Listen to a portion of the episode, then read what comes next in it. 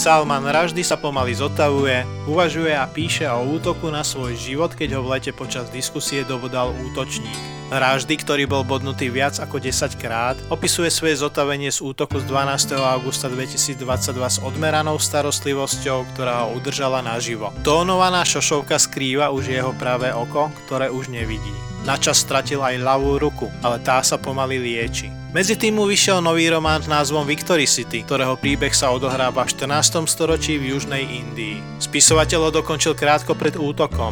Je to sága o láske, dobrodružstve a mýtoch, ktorá je geniálne štilizovaná ako preklad starovekého eposu, ktorý je sám o sebe dôkazom sily rozprávania. A kým si autor vychutnáva uznanie za svoju najnovšiu prácu, začína pracovať na najosobnejšej knihe svojho života, svojej správe o útoku, ktorý ho minulé leto takmer zabil na javisku počas debaty.